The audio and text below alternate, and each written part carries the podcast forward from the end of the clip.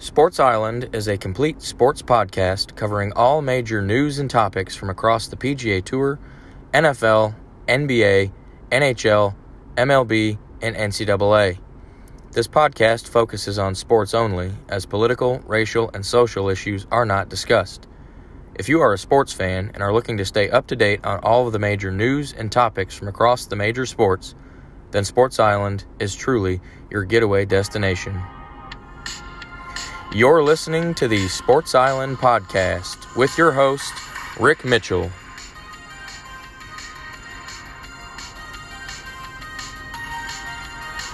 And now, the Sports Island podcast. Hey, everybody, and welcome back to another episode of the podcast. This is version 60 of the show, another milestone marker. 60 episodes. I appreciate you guys still continuing to listen uh, as I enjoy uh, bringing you the sports content each and every week.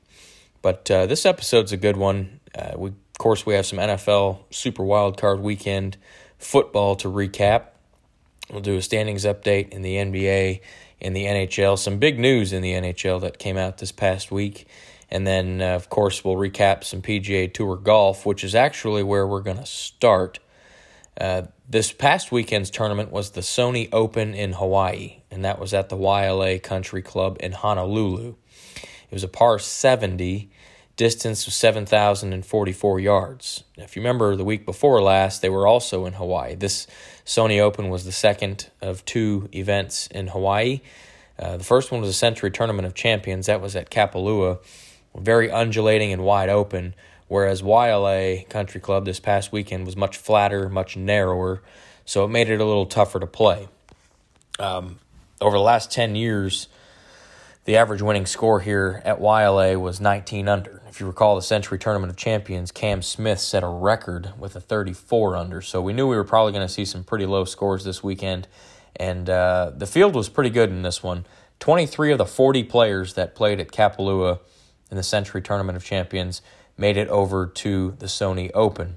It would have been 24 out of 40, but Bryson DeChambeau had to withdraw due to an injury. So, since the Sentry Tournament of Champions moved back to Hawaii in 1999, 16 of the 23 Sony Open winners have also played the week prior at Kapalua.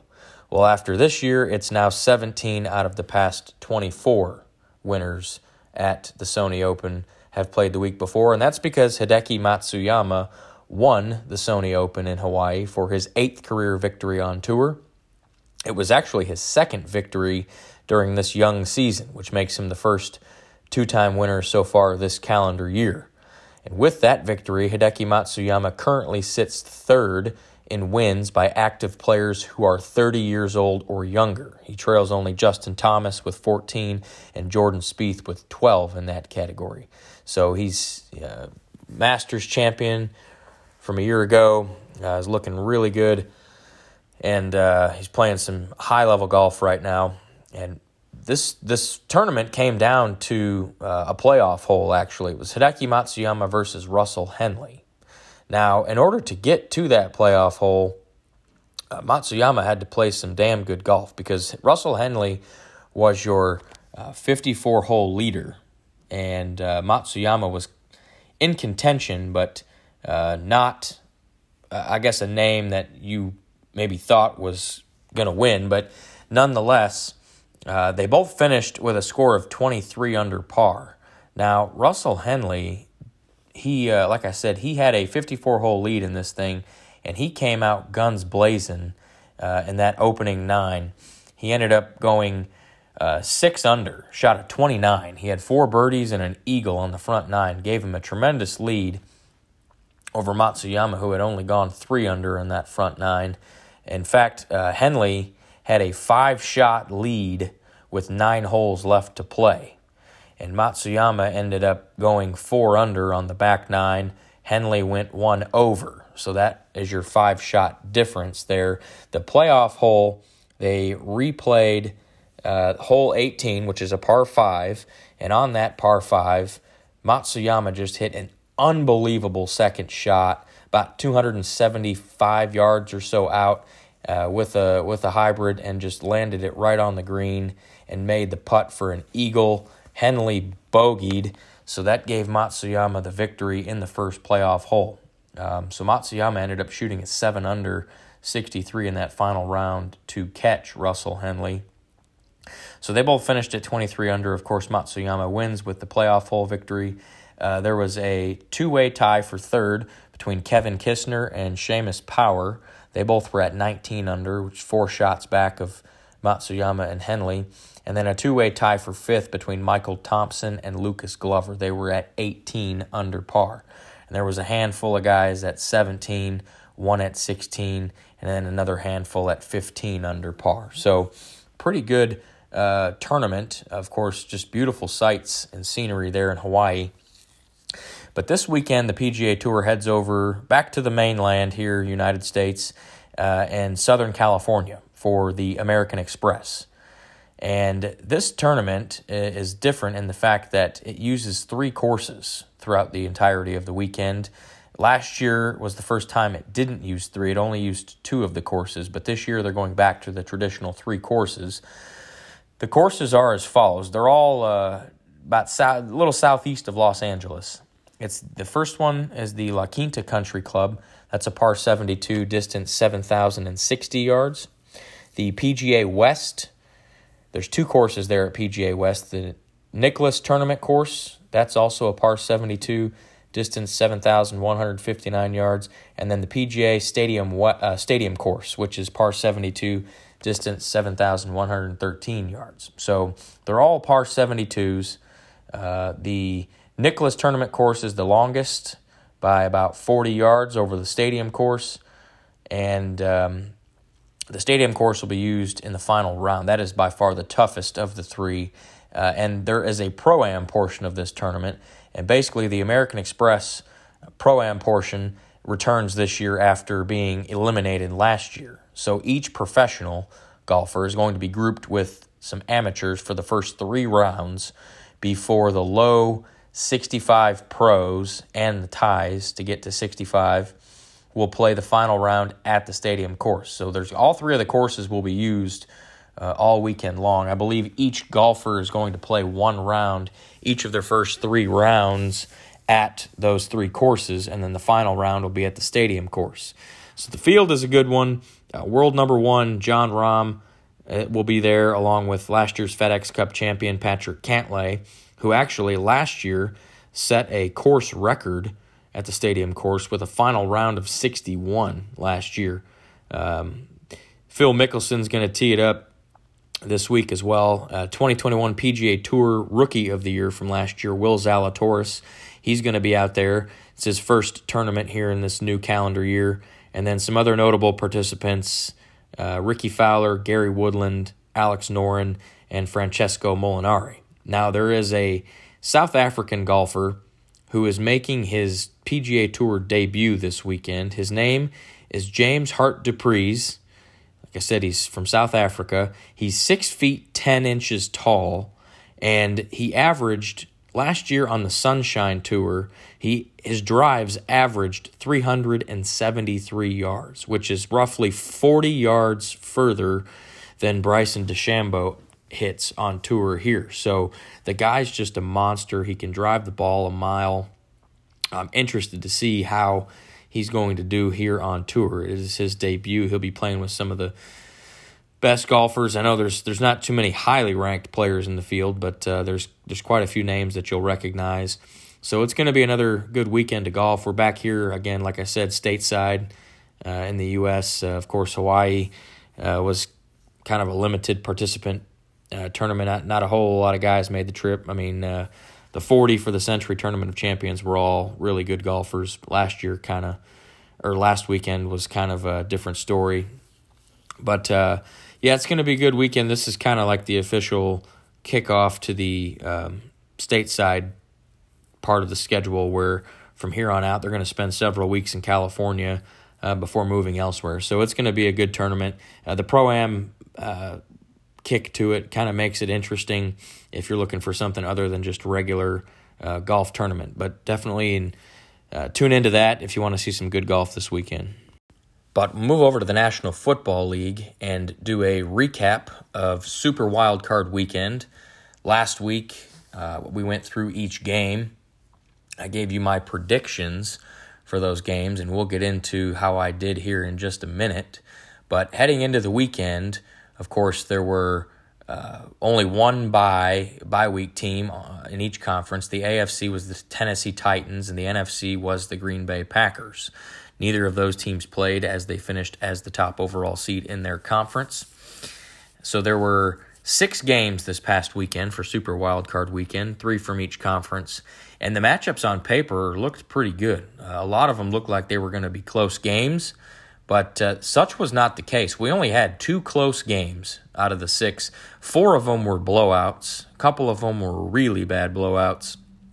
And in fact, uh, there were no lead changes in the second half of any of the wild card games this past weekend, which is really unbelievable when you think about it. It's supposed to be good competitive football back and forth, and that just simply was not the case. No lead changes at all in the second half of any of the six games. So we'll recap by starting out. The first game was on Saturday, and that was in the AFC. Number five, Las Vegas Raiders traveled to Cincinnati to take on the number four Cincinnati Bengals. Uh, the, the two teams had played back in week 11 in Vegas, and Cincinnati had won that one 32 to 13. Well, they ended up winning this game 26 to 19, which gave Cincinnati its first playoff win since 1990 which eliminated a 31 year drought, which that was the longest active drought for a playoff victory among any of the four major pro sports leagues. So, quite an accomplishment there for the Bengals. Uh, Joe Burrow looked sharp, crisp. He was 24 or 34 for 244 yards, two touchdowns. Rookie wide receiver Ja'Marr Chase had nine catches for 116 yards.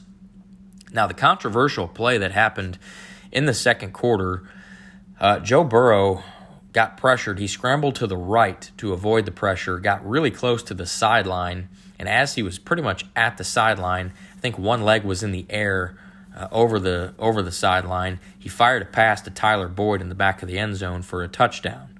But there was a whistle that the ref had blown halfway through that pass before the ball got to Boyd, which should have stopped the play. Uh, I guess the ref blew the whistle because he thought Burrow had stepped out of bounds. Well, they uh, reviewed it.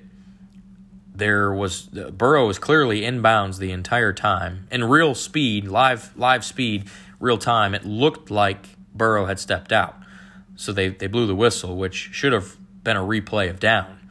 Now they called it a touchdown uh, still, uh, but which supposedly was the incorrect call, but in my opinion, you were going to screw one team or the other either way. Because if you blow it dead, you screw Cincinnati out of a touchdown. Not to say that they wouldn't have scored a couple plays later, but the point is, is you would have taken away a Cincinnati touchdown, and the way it stood was it got called a touchdown, even though it should have been blown dead, which screws Vegas. So no matter how you slice it, one team was going to get screwed. Well, it was the Raiders that got screwed uh, on that particular play, which it, it should have, the whistle should have never happened in the first place because Burrow was never out of bounds. It was a perfect play. So after that game, the NFL came out and said that uh, referee Jerome Boger, uh, who I believe is a 17 year veteran of the NFL, and his officiating crew, they would not be working any more games this postseason. So, pretty interesting note there. So, the second game on Saturday was also in the AFC. It was the number six New England Patriots traveling to Buffalo to take on the number three Buffalo Bills. This game obviously was a rematch. AFC East division rivals. They both played. They played twice in the regular season. Uh, week 13 was in Buffalo. New England won that one. It was the really bad weather game, really cold, heavy winds. And then again in week 16, they met in New England, and Buffalo won that one. So they had split the season series, each winning on the road. Uh, the game time temp for this one was seven degrees. Uh, with the wind chill, it felt like negative five out there. You could tell it was freezing. You could see him breathing. Uh, it was it was just looked super super cold. Probably colder than uh, I think it was like the fourth or fifth coldest game in NFL history. Uh, it was colder than when the teams met in Buffalo in Week 13. It, the, the wind just wasn't as bad as it was that night, but nonetheless Uh, Buffalo was ready to play in that cold weather. New England was not. It was just a complete domination by the Bills. They ended up winning 47 to 17. Uh, just complete clinic put on by the Bills. They became the first team since 2018 to score a touchdown on their first four drives. In fact, Buffalo played uh, a perfect offensive game, literally a perfect game. They scored a touchdown on their first seven possessions which made them the first team in NFL history uh, to play a perfect game, which is going an entire game without punting, kicking a field goal, or turning the ball over. They scored a touchdown on every single one of their drives until the last drive when they uh, took knee downs. Uh, so just an unbelievable performance. Josh Allen was exceptional. He had 308 yards passing, five passing touchdowns, six carries for 66 yards. Just completely dominated the Patriots. Belichick looked lost. Um, it's not surprising that Buffalo won. They were the higher seed. They were at home, and Josh Allen played the way he did. So it wasn't surprising that they won. It was surprising how they won. So Bills just completely dominated uh, the Patriots. So those two Saturday games uh, took place. That was one close game. Vegas in that first game, Vegas had a chance to tie it on the last drive, uh, but but couldn't get it to go. So uh, that one came down to the last drive. And then we had the blowout there, obviously, in Buffalo. Sunday, there were three games. It started off in the early window in the NFC. The number seven Philadelphia Eagles traveled to Tampa Bay to take on the number two seed Tampa Bay Buccaneers. Uh, this one, uh, these two teams met back in week six in Philly, and Tampa Bay had won that one 28 to 22. That was a close game. This one, however, was not. Uh, it was never ever close. The Buccaneers got up 31 to nothing at one point. Philadelphia got a couple of second half touchdowns, two point conversion to make it a, a two score game, but it was never really any closer than that. Um, the score actually makes it appear closer than it was, but uh, I'm considering this game I told you there were two close ones and four blowouts. I'm, I'm considering this one a blowout just because it was 31 nothing at halftime. Tom Brady was 29 of 37, 271 yards and two touchdowns. So uh, basically status quo for a Tom Brady led team in the playoffs. So the Buccaneers move on there. The middle game was also in the NFC. That was the number six San Francisco 49ers at the number three Dallas Cowboys. My Dallas Cowboys. This was the only wild card matchup that was not a rematch of a regular season game. Uh, and this one actually turned out to be the most watched wild card game since 2015. Saw a stat that said CBS drew 41.5 million viewers between CBS and Nickelodeon. Of course, the game was also broadcasted on Nickelodeon. You've probably seen some memes, or uh, maybe you tuned into the Nickelodeon broadcast. That's pretty funny. Uh, but towards the end of the game, the game peaked at 50.2 million viewers. So it was a highly watched game. It was the uh, only wild card matchup in history between two teams that had five Super Bowl victories in their franchise history. Uh, this one, uh, Dallas just came out flat. Uh, just it, was absolutely atrocious. They didn't start playing until the third quarter. San Francisco actually had gotten up 23 to 7 before the Cowboys got 10 points in the fourth quarter. Uh, the game ended on a weird play. Dallas got the ball back with like 40 seconds left, no timeouts, threw a few sideline plays, and then San Francisco played sideline defense, which left the middle open. With 14 seconds left, Dak Prescott, uh, the ball was, I think, at the 40 yard line, somewhere around the 40.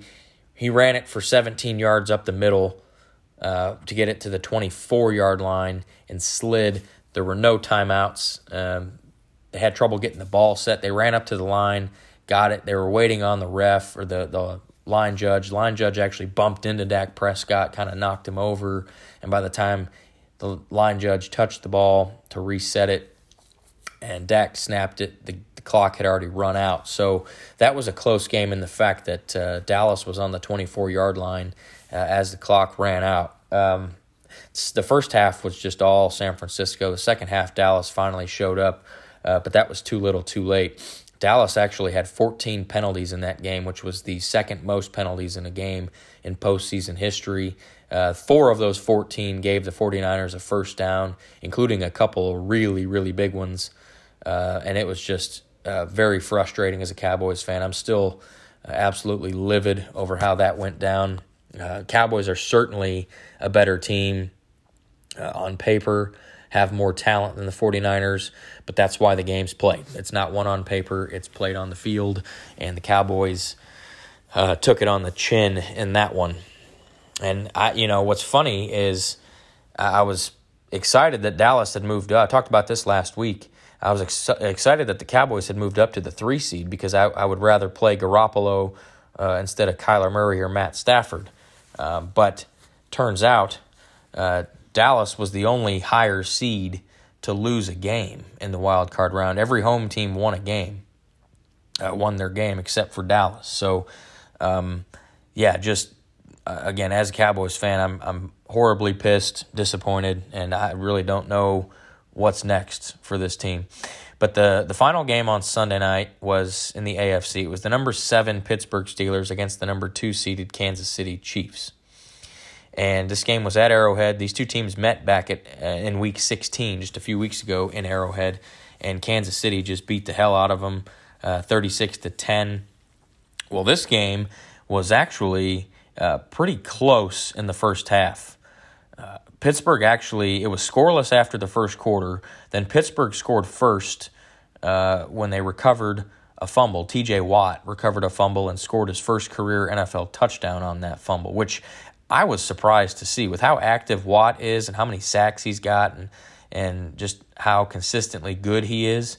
I would have lost a bet uh, if that being that that was his first NFL touchdown. If somebody were to bet me that that was his first, I, I definitely would not have believed that. But it was. Uh, but then Mahomes and Kansas City ended up going to work after getting down 7 nothing. They scored three unanswered touchdowns in the second quarter to take a 21 7 lead at half. Mahomes ended up finishing 30 for 39, 404 yards, five touchdown passes. Uh, Travis Kelce had five catches for 108 yards and a touchdown. He also threw a touchdown pass, and Kansas City won the game 42 to 21. So uh, basically, that that game was a, a complete blowout. Uh, it was never even really once it was seven nothing.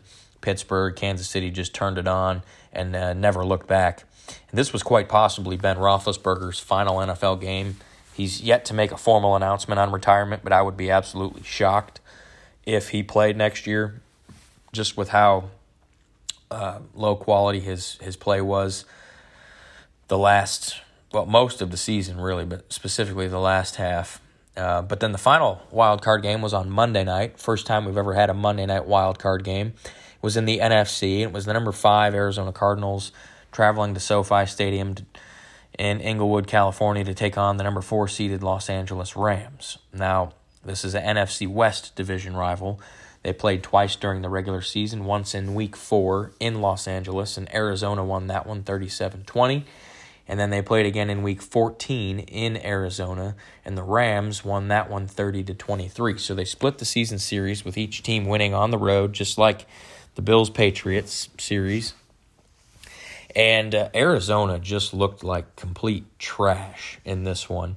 Uh, the Rams got up 21 nothing at halftime they had a pick six from inside the five yard line. Kyler Murray made a bad decision to kind of chuck the ball up as he was getting sacked in the end zone. So instead of a safety, it, it cost him a touchdown. Um, Cardinals only had 40 yards of offense in the first half. Murray only had 28 passing yards in the first half. Just uh, absolutely horrible performance. Uh, Matthew Stafford, the, the Rams ended up winning 34 to 11 it wasn't even that close. Uh, Cardinals scored late, got a two point conversion to make it to that 11 uh, number. But Rams quarterback Matthew Stafford, it's his 13th season in the league, and he finally won his first playoff game. So he got got off the schneid there. He didn't even have to really work too hard. Yeah, he threw. He only threw 17 passes. He was 13 of 17 for 202 yards and a touchdown. He also added a rushing touchdown. On the ground, uh, running back Cam Akers he had a big game with uh, 95 total yards. And that doesn't sound big, but this game was 173 days after he tore his Achilles uh, back in uh, training camp. So He figured to be out for the year. He rehabbed above and beyond what he was expected to do. And just six months after tearing his Achilles, he was back in action and looked pretty dominant, to be quite honest. Um, I would expect his role to be increased here this week in the divisional round. But uh, after seeing this game, I really wish Dallas would have stayed as the number four seed and played Arizona instead of San Francisco because uh, the way that the Cardinals looked, I mean, Dallas would have had their way with them, even with how shitty they played against San Francisco. Uh, I think Dallas would have definitely crushed Arizona there because uh, it was looking like Dallas was going to play Arizona for the uh, wild card round up until um, the Rams lost to the 49ers uh, in week 18. But that brings us to the divisional round playoff matchups. I ended up going 5 and 1 in my wild card round picks. So I, I actually picked all the higher seeds. Now I explained my reasoning why. But I picked all the higher seeds in the wild card round and uh, Dallas was the only team that I got wrong. So I went five and one in the wild card round. That brings us to the divisional round matchups. There's two games on Saturday and two games on Sunday. The first game on Saturday is in the AFC. It's number four Cincinnati traveling to Nashville to take on the number one seeded Tennessee Titans. This game's on uh, at 4:30 Eastern on CBS. The teams did not play each other in the regular season, so this is not a rematch from this year. Uh, I believe the Titans are going to have running back Derrick Henry back. He was activated from the IR a couple of weeks ago, back in week 18. He's been practicing, he's been looking good. Who knows what his workload is going to be? You know, obviously, health will be a factor coming off a broken foot surgery to repair that. Conditioning may be an issue, but then again, it's Derrick Henry, and uh, he is an absolute specimen. Now, the Titans ended up as the number one seed, but I don't think they're the best team in the AFC. And frankly, I don't think they're the. I think they're probably the third best team in this conference. So, um, I, I don't. They ended up as a number one seed due to tie breaks, but uh, I, here's my pick. You gotta right. You can't hate Derrick Henry, even if he comes back at say fifty percent. You still like Derrick Henry. Now the Titans' defense has played pretty well this year, but the Cincinnati Bengals, they played last week. They're sharp. They're fresh. They stayed healthy in that game. Nobody uh, of of importance got hurt. I know Trey Hendrickson kind of got banged up. We'll see what his status is. Uh, the edge rusher there for the Bengals, but they they came out of that game relatively healthy, and I like Joe Burrow more than I like Ryan Tannehill. And yes, the Titans have AJ Brown on the outside, uh, but Julio Jones is is hot trash at this point in his career. I'm not worried about him. Um, that combination of Ja'Marr Chase and Joe Burrow is just something that I do not want any part of. And uh, I think Cincinnati goes into Nashville this is a one game winner take all. And uh, give me the Bengals. I think Tennessee's going to come in thinking that they're the higher seed and that they're going to win the game. And I think Cincinnati is going to beat the Titans to move on to the AFC Championship game. The second game on Saturday is in the NFC, and that's Saturday night, 8:15 Eastern on Fox. It's the number 6 San Francisco 49ers taking on uh, number one seeded Green Bay Packers. This game's at Lambeau Field in Green Bay. Of course, uh, Packers had the week off last week, just like the Titans did. So these two teams met back in week three this year. The game was in Santa Clara, California, and the Packers ended up winning 30 to 28. So it was a close game. Now, Lambeau Field is obviously a huge advantage for the Packers, uh, and so is Aaron Rodgers, frankly. Uh, obviously, uh, you know, I like Kyle Shanahan as a coach, but I like Matt LaFleur more. So uh, the Packers have home field advantage, they have a quarterback advantage, and a head coach advantage. So the only issue for this game, uh, the fact that I think it's going to be closer. I think this is the largest point spread. I think Green Bay is sitting at minus five and a half points right now, which is the the highest amongst the four games this weekend. But I would not be surprised if San Francisco covers the spread. Um, just because of that run game. You know, you saw what San Francisco's running game did uh, to Dallas last weekend. They just run the ball down your throat. and when you can't take it, they run it some more. Uh, Deebo Samuel, is he a running back? Is he a wide receiver? Who the hell knows? The dude keeps running touchdowns in from anywhere on the field. So I think that is going to be highly problematic for Green Bay's run defense. I think uh, Green Bay's getting Za'Darius Smith back, their their pass rusher. So we'll see um, how close it is. Uh, now this is very interesting. Aaron Rodgers in his career is 0 and 3 against San Francisco in the playoffs in his career. He lost in the 2012 divisional round, um, lost in the 2013 wild card round, and lost again in the 2019 NFC Championship game, all to San Francisco. He's 0 3 against them. That streak's got to break at some point. And with the way that Rodgers has played this year, the fact that he's at home, the fact that he's healthy, he's got a healthy complement of weapons on offense between Davante Adams and Aaron Jones, Allen Lazard. Um, I think the Packers are going to win this game, but I do think that San Francisco covers the five and a half point spread that they are um, getting right now. So uh, give me the Packers to win that one on Saturday night. On Sunday, first game on Sunday is at 3 o'clock Eastern. That's on NBC. It's the number four seed Los Angeles Rams going to Tampa Bay to take on the number two Tampa Bay Buccaneers. These two teams played back in week three. The game was in Los Angeles, and the Rams actually won that one 34 to 24. Now, both of these teams look way different than they did back in week three. So you can scrap that game, don't care about it. Uh, Tampa Bay has obviously taken a hit on the offensive side of the football with Chris Godwin and Antonio Brown not there. Leonard Fournette didn't play last week. Not sure if he's going to play this week. We'll see. But the most important piece of information from Tampa is that last week their all pro right tackle, Tristan Wirfs, uh, second year tackle, absolutely amazing player, he suffered an ankle sprain in that one. He actually missed the entire second half of that Eagles game last week with that ankle sprain. He tried to come back and then kind of re-injured it. So his status, he left that uh, he left Sunday's game in a walking boot.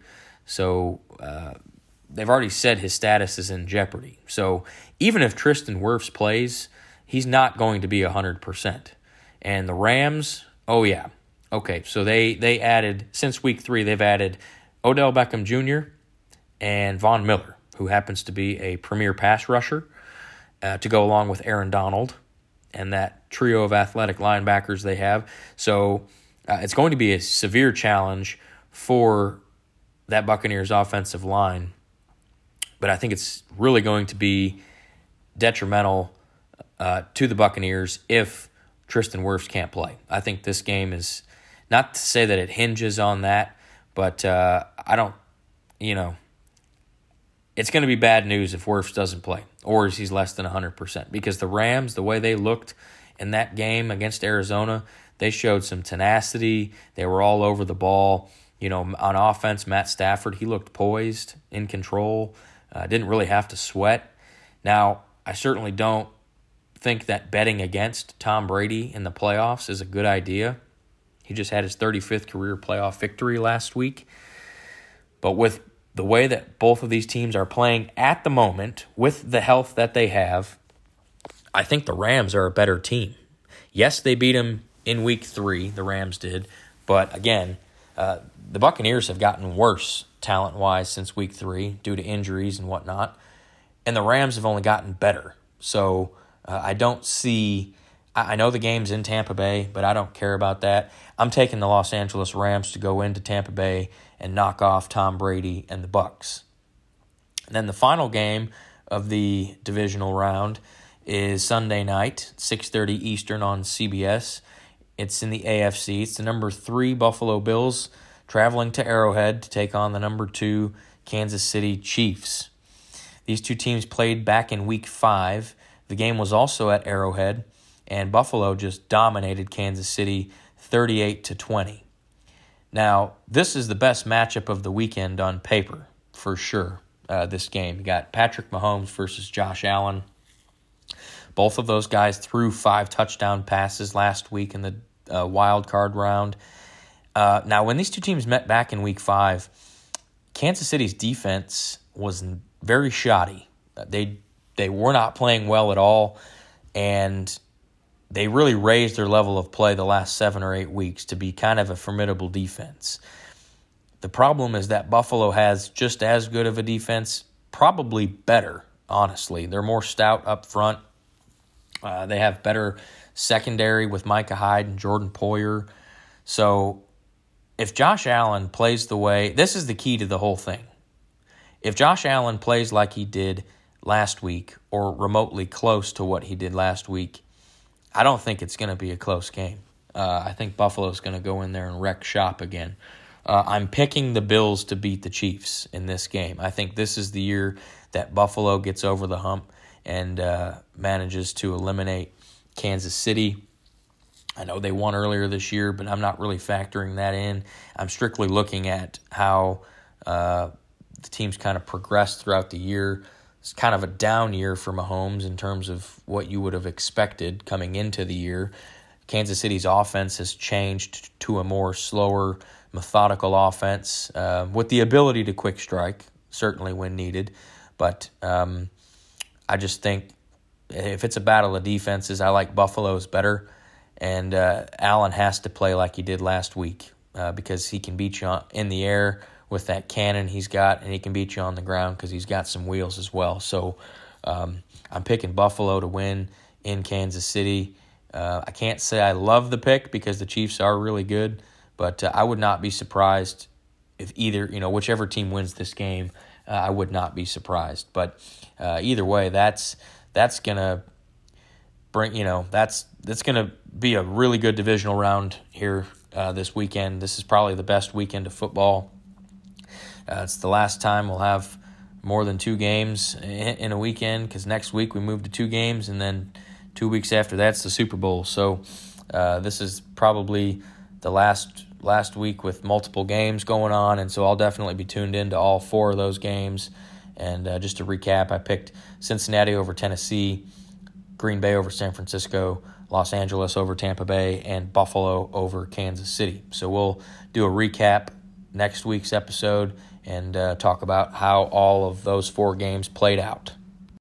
But we'll move over to the National Hockey League and do a standings update here in the NHL. And the COVID situation is still very fluid here in the NHL.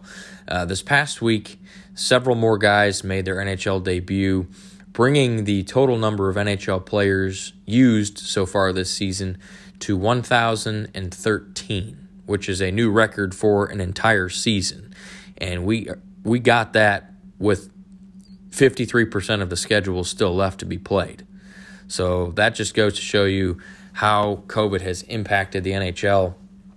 Now, the biggest news out of the NHL came the other day when the NHL announced that they are going to stop testing asymptomatic players after the All Star break, which is absolutely huge news.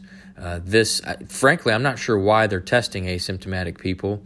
Uh, because asymptomatic people shouldn't get tested. You don't have a reason to go get tested if you're not feeling sick. So just, you know, I, I think the NHL is doing it right here by moving to this. And this is going to eliminate a lot of positive cases. Now, all players are still going to get tested before cross border travel between the United States and Canada. And that's simply a requirement of the Canadian government. So we should see the games in Canada being resumed on a more regular basis here after the All Star break. Uh, but the main news is that starting in a few weeks, uh, only players showing symptoms uh, of illness are going to be tested for COVID. So uh, that is certainly some good news in the NHL, and we'll get some of these games uh, played here. But we're going to start off the standings update in the Eastern Conference. The Eastern Conference is just absolutely top heavy.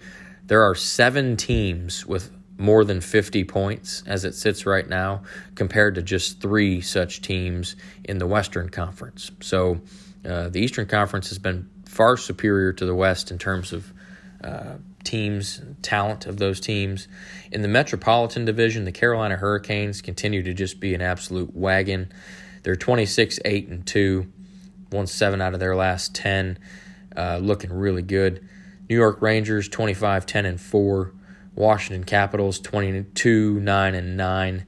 The Pittsburgh Penguins are 23 10 and 5. They've won 8 out of their last 10. Um, they just got Evgeny Malkin back into their lineup. He had missed all of the year so far from uh, recovering from an injury, so he just got back into the lineup. That should be a big boost for the Penguins, getting him back. Columbus is 17 18 and 1. Philadelphia is 13 18 and 8. New Jersey Devils 14 18 and 5. And then the New York Islanders are 13 13 and 6. Over in the Atlantic Division, the Tampa Bay Lightning. They currently have the highest point total in the league with 59 points. They're 27 9 and 5. Uh, they're on a four game winning streak currently. Uh, Brayden Point has returned to the lineup, and so too has uh, Nikita Kucherov. He is an absolute key to that offense. He's probably their best player. And in his first game back from injury, he had a hat trick. So you can see just how valuable Kucherov is to that lineup. The Florida Panthers are keeping pace with the Lightning. They're 26 8 and 5. They've won 8 out of their last 10. Uh, they scored, I think, over the last eight games, they have over 50 goals in their last eight games, which is just unbelievable. That offense can score in bunches. Uh, they lead the league in goals for with 159, and uh, they're just fun to watch. Toronto Maple Leafs are 24 9 and 3. Boston Bruins are 22 12 and 2. They've won 8 out of their last 10. They're looking really good. They're kind of pulling clear of Detroit. The Red Wings are 18 17 and 5. Buffalo Sabres 12 20 and 7. Ottawa Senators 11 19 and 2. And the Montreal Canadiens 8 25 and 5. They've only won uh, 8 out of 38 games, which is just putrid. They did win the other night here in Dallas, which I'll get into in a minute. Over in the Western Conference, Central Division, the Colorado Avalanche are 25 8 and 3. They have won three in a row, eight out of their last 10. They're actually riding a 13 game home winning streak right now. So they're pretty much unbeatable at home. And they have finally gotten to the point where we all expected the Avalanche to be this year at the top of the Central. St. Louis Blues are 23 11 and 5. They've won seven out of their last 10. The Nashville Predators are 24 14 and 3. They're on a two game skid, but they're still uh, the final team in the West with 50 points. Uh, the Minnesota Wild, they're 22 10 and 3. This past week, they had a game in which they scored two goals in four seconds, which is almost impossible, but uh, they ended up doing that. There was a lot of teams that scored back to back goals uh, very quick, uh, very quick apart. Yeah, uh, if that makes sense. Like the time frame between the two goals was was very very little. And uh, there was multiple games this week in which that happened, but two goals in four seconds is pretty impressive. The Winnipeg Jets are 17, 12, and 6. And then my Dallas Stars. They're sixth in the Central right now. They're 18, 16, and 2. They're on a three game skid.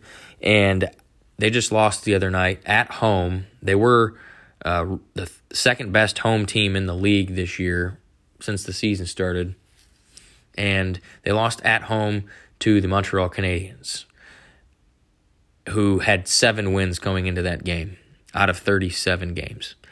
And I've been saying this the last few episodes. I don't know what the Dallas Stars are because they'll win a few games, they'll lose a few games, they'll win a few games, they'll lose a few. But the jury's out. I know exactly what the Dallas Stars are, and they're complete dog shit. And it makes me upset because they're my favorite team, but I'm I'm throwing in the towel on this year. They are absolutely trash. They're not making the playoffs. They're going to be mediocre to subpar at best. Um, they're currently 18, 16, and 2, like I said. And just, um, yeah, the jury's out on them. The Stars are trash. And John Klingberg is about to get traded. We'll see where he goes. There's been quite a bit of talk ramping up about that. Uh, seventh in the Central's Chicago Blackhawks, 15, 18, and 6. And then the Arizona Coyotes are 9, 24, and 4. Over in the Pacific Division, the Vegas Golden Knights are 23, 15, and 2. Los Angeles Kings, 20, 15, and 5. They've won six out of their last 10. Anaheim Ducks are uh, 19, 15, and 7. They're on a three game losing streak. San Jose Sharks, 21, 17, and 2. Uh, the other day, this past weekend, uh, I think it was maybe Monday uh, this past week, Sharks forward Timo Meier got named to the All Star game. Uh, he scored five goals in a game uh, this past week, which is makes him the first ever Sharks player to do so. Pretty impressive stuff there. Calgary Flames are 18, 11, and 6. They've only won three times in their last 10. Vancouver Canucks are 18, 18, and 3. Uh, last week I said, I mentioned Alain Vigneault being their coach. It's Bruce Boudreau, so I misspoke there. But Bruce Boudreau, since he took over, he's kind of got this team steered in the right direction. They've won six out of their last 10. They won the first seven games that Boudreau coached, but uh, nonetheless, I, I, I just don't see them climbing into that top three or four range that they need to be for the playoffs. But keep an eye on them. Uh, the Edmonton Oilers continue to go in the wrong direction. They're 18, 15, and 2. Uh, they've only won twice in their last 10. They're on a three game losing streak. It's visible frustration out there. You can see uh, Leon Draisaitl, their all star forward, he kind of got short with the media the other day when they were asking about what was going on, why this losing streak was happening. So you can see there's clearly frustration building in Edmonton. And then the Seattle Kraken are 11, 23, and 4. They've only won once in their last 10. So uh, most teams have played around 40 games, uh, give or take, between 36 to 40. A couple of teams have played 32 games. Um, so we're you know, we still got over 50% of the schedule left to be played. We've already used over a thousand players here in the NHL this year, which is a new record. So um, I do think moving forward, though, after the All Star break, we should see quite a bit of improvement in the COVID tests, the positive cases, and I think we'll um, get back to. Oh, due to the fact that, of course, the NHL is going to stop testing asymptomatic players, I think that'll help get our get the schedule back on track to where we'll be able to have hockey with regularity instead of all these postponements that we've been having. But uh, it's going to be uh, pretty interesting to see. Uh, the All Star game rosters were announced, which we'll go over in our Around the Island portion. But that brings us over to the NBA. We'll do a standings update here in the NBA, starting off in the Eastern Conference. The Chicago Bulls are still up top at 27 and 15, although they've lost four games in a row. The Miami Heat are 28 and 16, actually have the most wins in the conference, uh, but their winning percentage is slightly less than Chicago's. Uh, they've won seven out of their last 10. They're looking really good. Uh, Tyler Herro is making his case game by game uh, to be the sixth man of the year without a doubt. Uh, number three is the Brooklyn Nets at 27 and 16. Now, they've only won four times in their last 10. They got Kyrie Irving back for road games. There's been talk that maybe he'll somehow uh, finagle his way onto the home games uh, as well, but Kyrie's playing uh, the road games. Now, they did lose Kevin Durant this past week. Uh, he got rolled up on on a play by his own teammate sprained his left MCL. So that's going to keep Durant out for four to six weeks. So that's a huge blow for the Nets. Uh, obviously, Durant's top three player in the game. And so you lose him. You still have James Harden every night, and then you got Kyrie Irving on road games. So the team is still probably fine. Um, they're certainly going to make the playoffs, but uh, they'll be without Durant for the next month. The Cleveland Cavaliers are fourth in the East at 27 and 18. They're on a five game winning streak right now. Seven out of their last 10 they've won, so they're playing some good basketball. The Milwaukee Bucks, they're 27 and 19. Uh, they've only won four times in their last 10. And the Philadelphia 76ers, they're 25 and 18. They've kind of made a little resurgence here. They've won eight out of their last 10. Charlotte Hornets are seventh at 24 and 20. Washington Wizards are 23 and 21. Toronto Raptors are uh, 21 and 20. And then the Boston Celtics are 23 and 22. Um, they've won seven out of their last 10, so they're kind of trending in the right direction. The New York Knicks are the 11th seed currently at 22 and 23. They've lost two in a row. Now, they did, the Knicks did acquire Cam Reddish from the Atlanta Hawks in exchange for forward Kevin Knox and a protected first round pick in this year's draft. So the Hawks are the Knicks are the 11 seed, the Hawks are the 12 seed at uh, 18 and 25. So those two teams basically uh, swapped former first round picks. Both of them were former uh, top 10 picks, I believe, top 15 picks. They both needed a change of scenery. So Cam Reddish goes to the Knicks and Kevin Knox goes to the Hawks. So we'll see how that does, but that was an interesting trade. 13th in the East is the Indiana Pacers at 15 and 29. They've only won one game out of their last 10. The Detroit Pistons are 10 and 33, and the Orlando Magic are 8 and 37. They are the worst team in the NBA. They've only won once in their last 10. Over in the Western Conference, the Phoenix Suns are 34 and 9 to lead the way. They're on a four-game winning streak, winning 8 out of their last 10. Uh, they look like they can't be slowed down. Uh, Devin Booker's playing uh, at an elite level, as we're used to seeing. Uh, number two is Golden State Warriors. They're 32 and 12. Um, they kind of got some bad news this week. Uh, Draymond Green, he's got a back injury that's going to keep him out uh, the, a couple of weeks. Uh, the, in a game the other night, I believe it was uh, on Tuesday night, Steph Curry got his finger jammed by a basketball on a pass. So We'll see what his status is. But uh, obviously, Golden State, they got Klay Thompson back. They're firing on all cylinders. Uh, when they get Draymond Green back, they're going to be right up there with Phoenix. Number three seed is the Memphis Grizzlies. They're 31 and 15. They've actually won uh, nine out of their last 10. I told you they were on a 10 game winning streak or 11 game winning streak, uh, and they lost to well, yeah, the Maver- uh, the Dallas Mavericks ended the Memphis Grizzlies' 11 game winning streak this past week. So uh, Memphis did have 11 games in a row that they won. Their Ja Morant is certainly going to be an all star, and he's playing ridiculous. The Utah Jazz are the fourth seed at 29 and 15. Dallas Mavericks 25 and 19. They've actually won nine out of their last 10. The Mavericks are playing really good basketball. They've won three in a row, and that's that's making us happy here uh, in Dallas because obviously the Cowboys and the Stars continue to shit the bed. So uh, the number six seed is the Denver Nuggets. They're 22 and 20.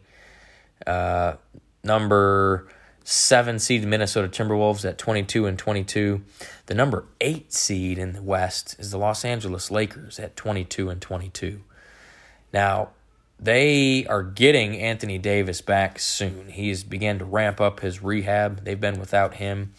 So it's just been LeBron and Russell Westbrook, but to see the Lakers sitting at the eighth seed 44 games into the season, I don't think anybody would have predicted that, especially with that trio of guys.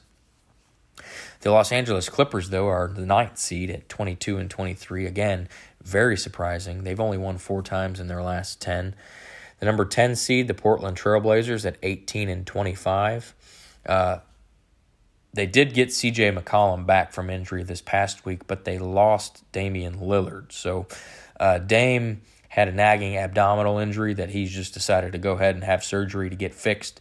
So Damian Lillard's going to be out six to eight weeks. So that's a huge blow to Portland. They're number 10 right now, which keeps them in that play in tournament for now.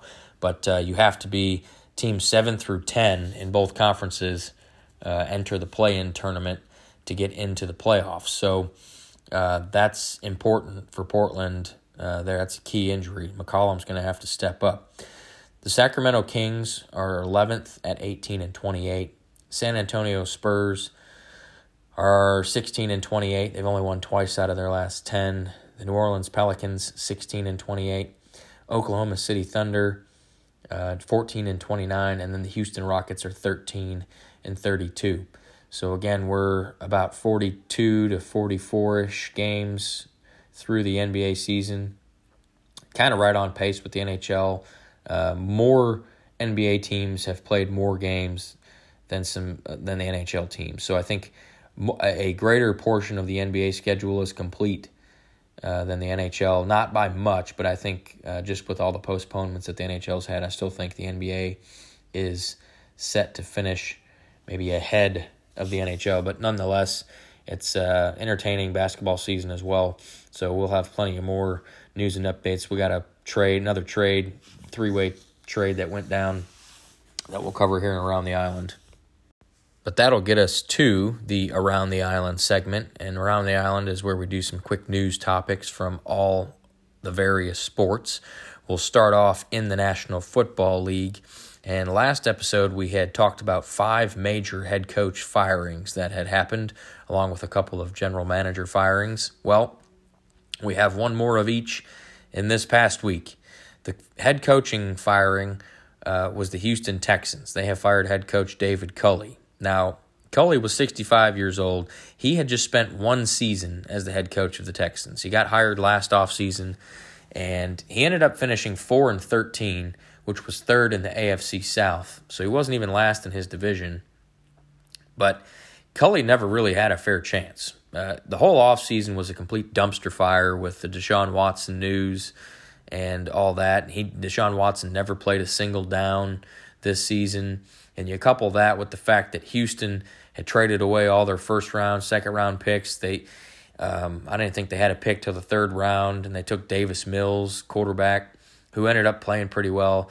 But you you put all that together, and uh, Houston, David Culley, they were doomed from the start, which is kind of unfair. Now, the fact that Culley won four games with that roster uh, and that rookie quarterback uh, for most of the season, that was very impressive. Now, I'm not saying that David Culley's the right choice to be the Texans coach because I, I don't think that he was probably their best option even last year, uh, but he did show some potential. I, I doubt he gets another shot with another team considering the the uh, high profile names that are available this offseason.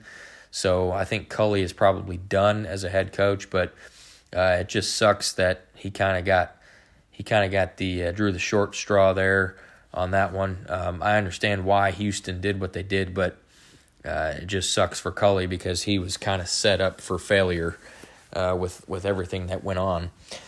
But the general manager that got fired this past week was the Las Vegas Raiders general manager Mike Mayock. And Mayock had spent three seasons as the Raiders GM, and he was pretty much tied to Jon Gruden uh, since they got hired together. Uh, they came in together. They advocated for each other to both be on that team. Mike Mayock was an analyst, uh, scouting analyst for NFL Network, doing a lot of college football scouting and stuff. And he left that to go be the GM, and he was pretty successful. I mean, he got the Raiders to the playoffs this year with that roster, despite all the turmoil that they had. So uh, now, interim head coach Rich Bisaccia is still listed uh, as the interim coach, but uh, they are going to be interviewing other candidates. So we'll see how that goes. I I think Bisaccia earned at least one year as a head coach for the Raiders with with all the crap that went down in the Raiders organization this year to still get to the playoffs. I think he deserves at least another shot. I think the guys buy into him as the coach. Uh, but a couple episodes ago, I talked about the most highly watched football games uh, of the year. We went over, I think, the top top five, top ten football games that were viewed this year in terms of number of viewers. Well, I came across this graphic this past week that the total number of minutes of NFL football watched from this past season was over 370 billion with a B, uh, which is an 18% increase from last year. Uh, and that just proves that football is king amongst all the sports. Um, you know, basketball certainly has a lot of viewers, you know, uh, then probably yeah, baseball and hockey fall in fall in line behind football and basketball, but football is absolutely the king among sports. Uh, it just dominates out of the four major pro sports. But 370 billion minutes worth of NFL football watch. And of course, that doesn't even count the playoffs that we just got done. I just told you there were 50 million people that watched the uh, Cowboys and 49ers game this past weekend. So uh, football is king in this country. Now, I, I, did come across this meme also that uh, mentioned FedEx Field in Washington, D.C., which is home to the Washington football team. We'll be finding out here in a couple weeks what their new name is going to be. But um, the meme showed how many injuries have happened recently at FedEx Field. And recent as in you know, the last five to ten seasons, I guess. Um, Alex Smith and Kyle Allen broke their legs at FedEx Field. Ryan Fitzpatrick dislocated his hip. Robert Griffin III, Adrian Peterson, Joe Burrow, and Chase Young all tore their ACLs at FedEx Field. And then most recently, Jalen Hurts almost got crushed by the partition that collapsed when fans were leaning on it after the game as he was exiting the field. So uh, the meme basically said that FedEx Field is one of the most dangerous places in the league, or certainly the most dangerous stadium to play in. And uh, I just thought that was interesting that all of those injuries have happened at FedEx Field. But we'll move over to the National Hockey League. The only piece of news is that uh, the NHL All Star Game rosters have been announced. Um, they go by divisions. Every team, now keep in mind, every team has a representative. So even the teams at the bottom of the standings will send one guy. So the teams that got initially announced for the NHL All Star game will start off in the Atlantic Division. Uh, Drake Batherson of the Ottawa Senators, Patrice Bergeron of the Boston Bruins, Jack Campbell of the Toronto Maple Leafs, Rasmus Dahlin, Buffalo Sabres. From the Tampa Bay Lightning, Victor Hedman and Andrei Vasilevskiy, Jonathan Huberdeau, Florida Panthers, Dylan Larkin, Detroit Red Wings, uh, Auston Matthews, also from the Toronto Maple Leafs, and then Nick Suzuki from the Montreal Canadiens. In the Metropolitan Division, the Carolina Hurricanes are sending Sebastian Aho and Frederik Andersen, Uh, Adam Fox for the New York Rangers, Claude Giroux for the Philadelphia Flyers, Jack Hughes from the New Jersey Devils, Tristan Jarry from the Pittsburgh Penguins, uh, Chris Kreider also from the New York Rangers, Alex Ovechkin from the Washington Capitals, uh, Adam Pelech from the New York Islanders, and Zach Werenski from the Columbus Blue Jackets. Over in the Western Conference, the Central Division team Kyle Connor of the Winnipeg Jets, Alex DeBrincat, Chicago Blackhawks. Um, from the Minnesota Wild, you have Kirill Kaprizov and Cam Talbot. Clayton Keller from the Arizona Coyotes, Jordan Kyrou from the St. Louis Blues, Nathan MacKinnon and Cale Makar from the Colorado Avalanche, Joe Pavelski from the Dallas Stars, and Juuse Saros from the Nashville Predators. In the Pacific Division, Jordan Eberle from the Seattle Kraken, Thatcher Demko from the Vancouver Canucks, Leon Draisaitl and Connor McDavid from the Edmonton Oilers, Johnny Gaudreau from the Calgary Flames, John Gibson from the Anaheim Ducks, Adrian Kempe from the Los Angeles Kings, Timo Meier from the San Jose Sharks, and from the Vegas Golden Knights, Alex Pietrangelo and Mark Stone. Now, those were the rosters that were announced when the initial rosters came out. There was a fan vote to get one player from each division added to the game. So it was called the last man in, and each division sent, is sending one additional guy in addition to those we just listed. In the uh, Metro, or we'll start off in the Atlantic Division. The Atlantic Division, it's uh, Steven Stamkos, Tampa Bay Lightning. Metropolitan Division is Jake Guentzel from the Pittsburgh Penguins. In the Central Division, it's Nazem Kadri, the Colorado Avalanche. And in the Pacific Division, it's Troy Terry of the Anaheim Ducks. So those four guys won the last man in vote. Uh, the All Star game is February 5th, so we're a couple weeks from that. So we'll uh, we'll have more coverage on that as we move along. But over in Major League Baseball, we're still in the lockout. Um, the only piece of news to report is that the two sides met for a bargaining session this past week, in which the MLB made a new core economics proposal to Major League Baseball Players Association, and it was the first proposal that either side made since the lockout started, and the both sides left the uh, meeting with no agreement reached. So that is not good news. There is still time to figure it out, although we're about a month away from pitchers and catchers reporting. So they need to kind of hurry and get that together if they want to play baseball this season. We did have a retirement in Major League Baseball, though. Longtime outfielder Melky Cabrera announced his retirement after 14 years. Uh, he began his career in 2005 and he last played in 2019. he played for a slew of teams the Yankees, the Braves, the Giants, the Blue Jays, the White Sox, the Royals, the Indians, and most recently the Pittsburgh Pirates. He did win a World Series in 2009, and he made the All Star game in 2012, where he actually won the All Star game MVP that year. Finishes with a career 285 batting average, 144 home runs, and 854 RBIs. So I do not believe he's going to get into the Hall of Fame, but um, he's a recognizable player just because of how many teams he's been on. Over in the NBA, I mentioned we had a three way trade. Last episode, I talked about the Detroit Pistons acquiring Bol Bol from Denver. Well, that trade actually got voided due to the fact that Bol Bol did not pass his physical. So after that, Bol Bol still ended up getting traded. It was a three way trade between the Boston Celtics, the Denver Nuggets, and the San Antonio Spurs.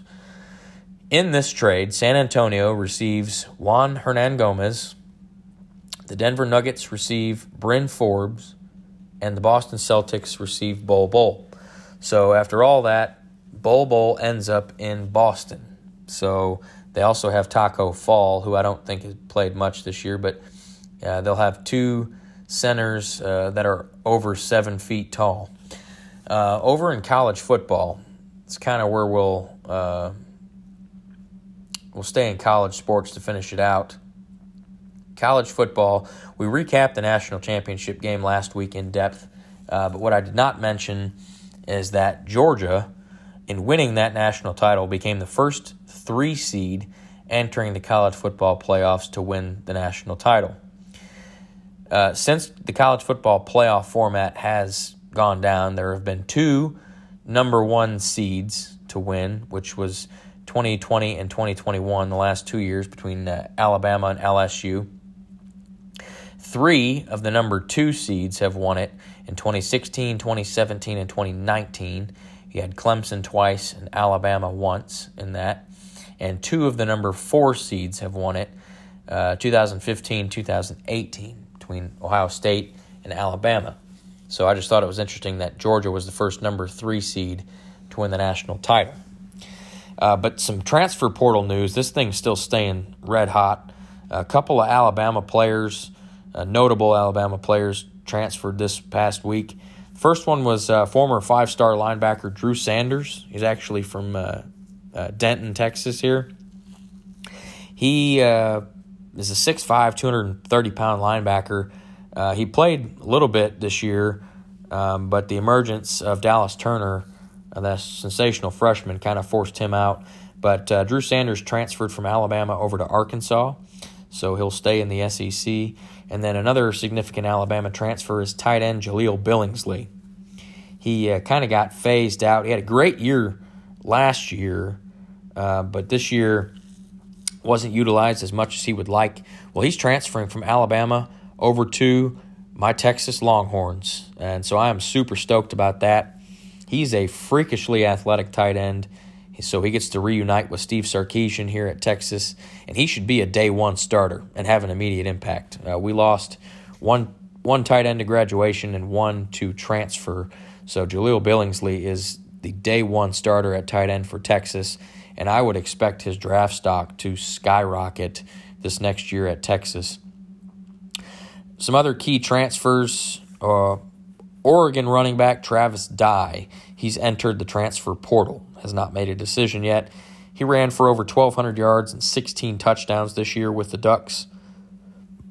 Um, I think he's if he has another good year, I think he'll he'll be a high draft pick after next season. So I'm curious to see where he ends up. He's tough to bring down. Uh, Oklahoma wide receiver Mario Williams, we talked about him and quarterback Caleb Williams both entering the uh, portal together. Well, Mario Williams announced that he is transferring to USC to reunite with Lincoln Riley. Big freaking shock there.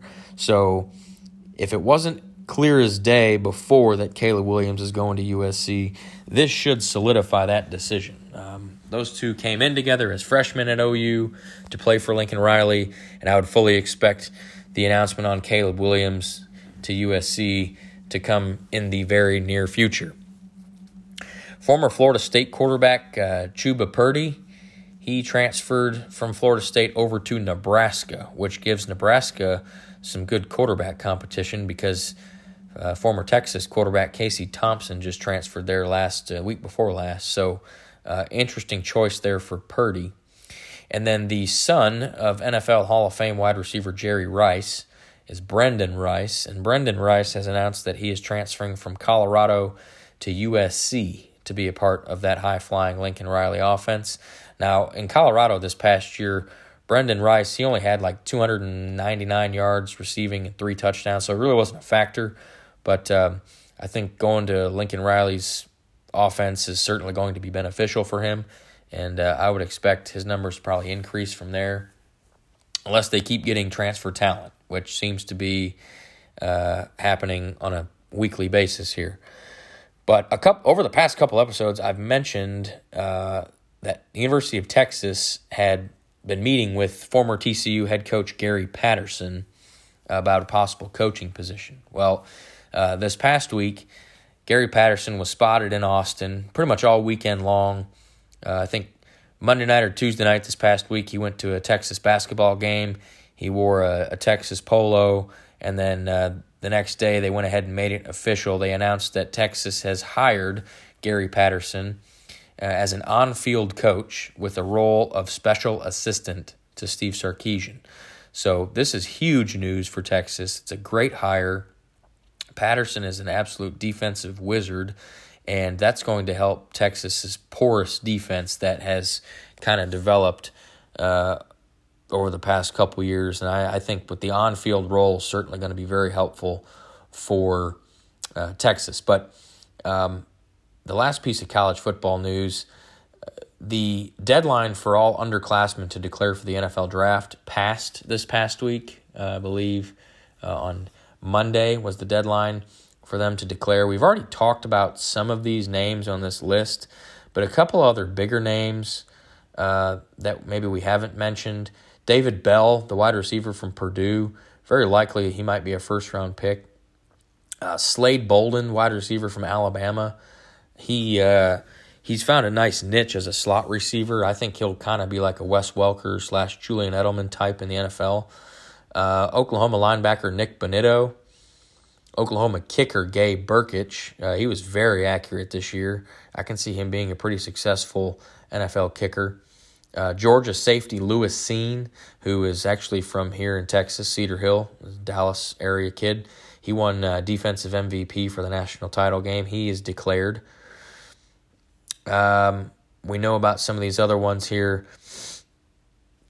Let's see. Kaiir Elam, cornerback from Florida. Uh, he's projected to be borderline first round pick. Jerome Ford, the running back for Cincinnati, he's declared.